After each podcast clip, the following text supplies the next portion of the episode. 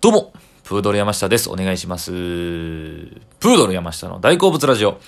さあ、えー、今回はですね、えーこのコロナ禍によって、えー起こった、えー音楽業界の変化について語りたいなと思います。まあ、で、これはですね、あの、僕、個人的な考えも、まあ、ちょっと思ったこととかも言う、まあ、言おうかなと思うんですけども、えーある、えー人たちの対談の記事、ネットの記事を僕は読みまして、これを見て、はあ、なるほどなと。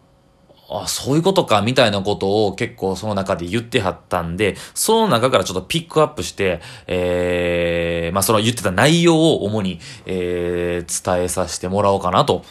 思います。はい。でですね、えーこの対談、なんかね、オリコンニュースみたいな、えーやつで、なんか見たんですよ。えーまあ、調べたら多分出てくると思うんですけども、えーこの二人、対談されてる二人、お二方が、えーまずその、ロッキングオンっていうね、会社あるんですよ。ロッキンジャパンとか雑誌を、まあ、てか音楽業界では知らない人もいないと思うぐらいの有名な雑誌の代表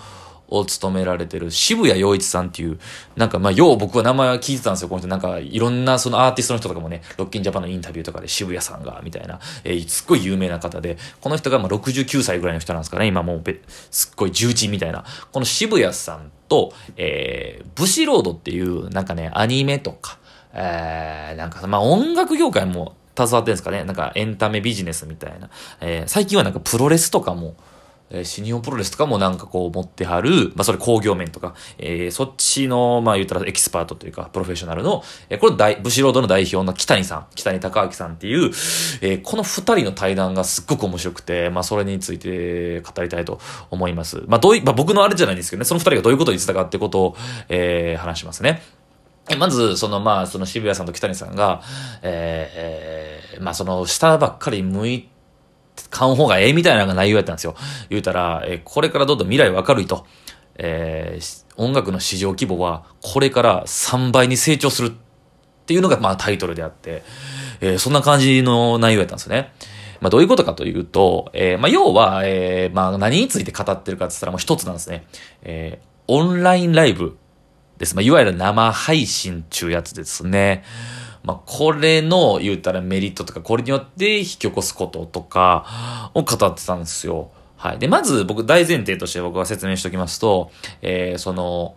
えーまあ、どういう状況やったかっていうね、今後最近のここなん、日本の音楽業界が。えー要はもうレコードとかが出て、昔で CD があってっていう、いわゆる音楽業界ので売り上げを大部部分を占めてるのは、もともとはソフトやったんですよね。CD とかやったんですよ。やったんですけど、ここ、えー5年ぐらいですかね。で、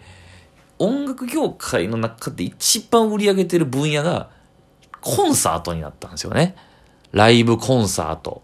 の市場が一番になったんですよ。まあ、もうまあわかる、ざっくりわかると思うんですけど、フェスですよね。フェス文化の定着。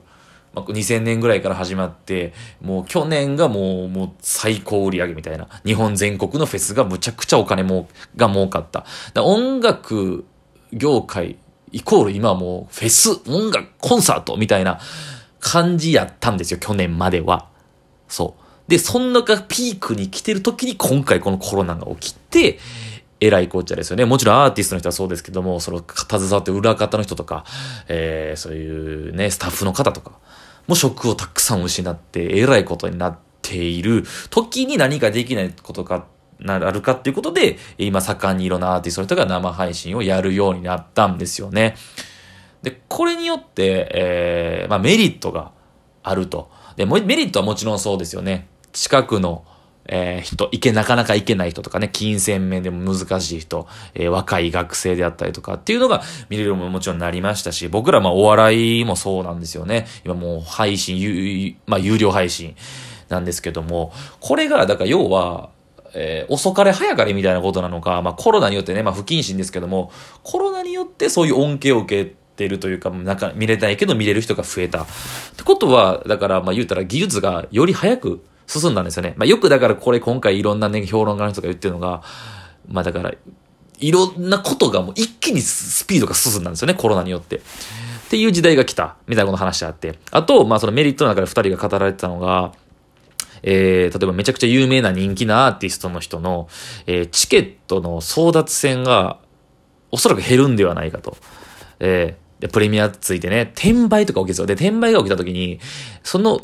転売ヤーしか儲からへん。だ言うたら、その悪ですよね。犯罪みたいなことが、えー、起こりにくくなるということはすごいメリットなんじゃないかと。思いますね。えー、その言うたらキャパオーバーになってるとこ、まあそういうのが言うたら全部オンラインに流れる、全部ではないかもしれないですけど、そういう流れる方が多いので、そう。で、えー、まあ結構声を大にしておっしゃってたのが渋谷さんとかが、リアルの人口は減らないと。だからリアルにライブ行く人、だからそれオンラインライブによ見たことによって、リアルで生で見たいっていう人は増えるであろうから、実際にそれがだから、えー、アメリカのそのアメフトのね、スポスーパーボールとか、えー、でも起きたと。えー、なので、パイの奪い合いにはならないってことはもう約束されてるから、でもメリットがめちゃくちゃあるんやってことをおっしゃってましたね。暗いニュースでばかりではないってことを言ってました。はい。で、あとなんかそのね、なんか僕がこの間ね、アマチュアバンドのこと喋ったんだよみたいな話をしてはって、えー、なんかその無名のほんまアマチュアバンドの人たちがね、えー、このコロナ禍でライブハウスで無観客ライブをやったんですって。生配信で。で、たった時に、20人が見てたんですって、その、それを視聴。たった20人ですよ。ただ、でも彼らからしたら、むちゃくちゃ喜んだんですって。嬉しかったんですって。普段ね、チケットノルマがあるんですよ。ライブハウスで、チケットノルマがあって、一人何人が連れてこなあかん。で、本当にもう5人ぐらいしか集まらへんみたいな。なんですけど、え、普段の何倍もの人が見てくれるんや。ってことが分かってめっちゃ喜んだんですって。で、結構、結構その、まあ、落とし穴というか、音楽業界の人ほど思い込んでることがあるらしくて、やっぱりそのライブってものは、人々は生で見たいものやっていう思い込みが、やっぱあるんですって、蔓延してるんですって、やっぱり。いや、僕らもそうなんですよね。まあ、このお笑いのことはちょっとまたちょっと置いとこうかなと思うんですけど、また別なんで。でもやっぱそれが、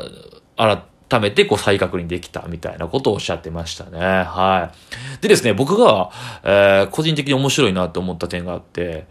そのスポーツ業界に比べて、なんで音楽業界はこんなに配信っていうものが遅れたんやと。そう。実はだから、配信とか中継っていうことに関しては、まあ、音楽、えー、スポーツ産業がやっぱめちゃくちゃ進んでるんですよね。80年代ぐらいからそのアメリカとかヨーロッパでそういうね、生配信放映権っていうのが生まれてってテレビ局とかに売ったりとか、それでめちゃくちゃ儲けるようになったんですよね、スポーツ業界は。なのに、なんで音楽業界これやらなかったのと。で、これでぼちゃぼちゃ、はあ、なるほどって納得したとこがあって、えー、スポーツってものはそもそも、試合自体が商品なんですよね。そう。この試合を売るためにいろんな知恵とかその工夫があってそういうことにつながった。配信見ながらにつながった。だけど音楽は今までそのライブ？このライブ試合ですよね、言うたら。このライブはそもそも商品、CD とかその商品を売るための手段に過ぎなかった。だから、そんな積極的にその配信とかを取り入れなかったんですよね。その、えライブ生で見に行って、あ、この人たちめっちゃええな、CD 買いたいな、ダウンロードしたいな、みたいな、ことの手段にしかならなかったと。だから遅れたんだって言って、あ、これはなるほどな、面白いな、と思いましたね。はい。あとですね、まあコロナでこうやっぱりそのスポーツ業界よりやっぱりこう音楽業界が苦しんでるわけですよ。で、これなんでかと。もう一個だ言ってはって、やっぱり、やっぱ演出面であったり設備面でコストがめちゃくちゃかかるんですって、やっぱ音楽は。特にやっぱ人気アーティストの、えー、ジャニーズさんとかやったらやっぱすごいですよね、派手な演出とか。ってなった時に言ってあったのが、そのまあ政府のガイドラインとかで、とりあえずその50%半分まではいいですよとか、お客さん入れていいですよとかって言うけど、半分入れたとて赤なんですって。赤字。そう。やっぱ満帆入れないとペイできないんですって。だけど、そのブシロード、その、だからまあ渋谷さんともう一人ね、北谷さん、ブシロード代表の方は、ブシロードはその新日本プロレスとかの興行も手掛けてるらしいんですけども、プロレスやったんですって、この間。で、3分の1の集客でやったんですって、もう3つ、えー、ソーシャル取りながらね。3分の1の集客で黒字なんですって、プロレスは。そう、黒になるんですよ。いかにやっぱ音楽業界が、そういろんなとこでお金がかかってるんだなってことが、はい、わかりましたね。面白かったですね。その辺の、わからん、僕の知らなかったこととかがあって結構、はい。メリットがいっぱいあるからやるべきやと。でね、この間のそのサザンのサザンオールスターズ僕も見たんですけども、あの、有料生配信。これ、チケット代が、オンラインのチケットが3600円なんですけど、これ見た人数ね、18万人ですよ。えぐないですか ?18 万人が見たい。18万人が入る箱なんてないわけですよ。日本にそんなコンサート会場で。でも入りきられへん人だと、普段見れへん人とかがそんだけ勝ったわけですから。チケットが3600円だったんですって。だからもっと高かったらもっと言ってたんちゃうかみたいな。いや、すごい話ですよね。そんなんデータとかもあって。だからもうオンラインがどんどんどんどんで技術も進んで、これから、その、えー、まあその 5G とかになりますから、まあこれが遅かれ早かれ少し早まっただけやってことをおっしゃってたんで、未来が明るい的なことをおっしゃってましたね。渋谷さんが特に。はい。そう。でですね、僕が思ったのが、やっぱその、改めてそのライブ、ライブで飯食った人がやっぱ不利なんやろなって、この今回コロナになってね。ライブミュージシャン、ライブバンドみたいな。フェスバンドみたいな人たちですよね。で、それでまあまだフェスの中が物販、グッズとか売れたりとかして、っていうのがなくなったからめっちゃ大変やったな。逆にだからそこを主戦場としないスタジオミュージシャン。だから、えー、スタジオこもって、まあ言うたら、えー、レコーディングとかにこう力を入れてる人たちは、そないに影響なかったんじゃないかと言われてますよね。だから今回それから米津玄師さんがなんかミリオンでみたいな出ましたよね。だからやっぱあの辺の人らはすごいですよね。まあヒップホップとかジャンルとか強いって言われてますよね。トラックメーカーとかね、音楽作る人は。そう。あとやっぱだからそのライブミュージシャンではないですけど、やっぱアイドルが大変ですよね。アイドルで握手会ができないですから。そう。だそういう戦法とかを使っていたね、そのアイドルの人たちは、そこを使わずにいかにその、リードできるか、他のアイドルとかをから差別化できるかみたいなのが、いや、より知恵を使わないといけない時代になったということですよね。はい。ということで僕今回、えーえー、コロナがもたらした音楽業界の変化について書かれていた記事を読んで語りました。ありがとうございました。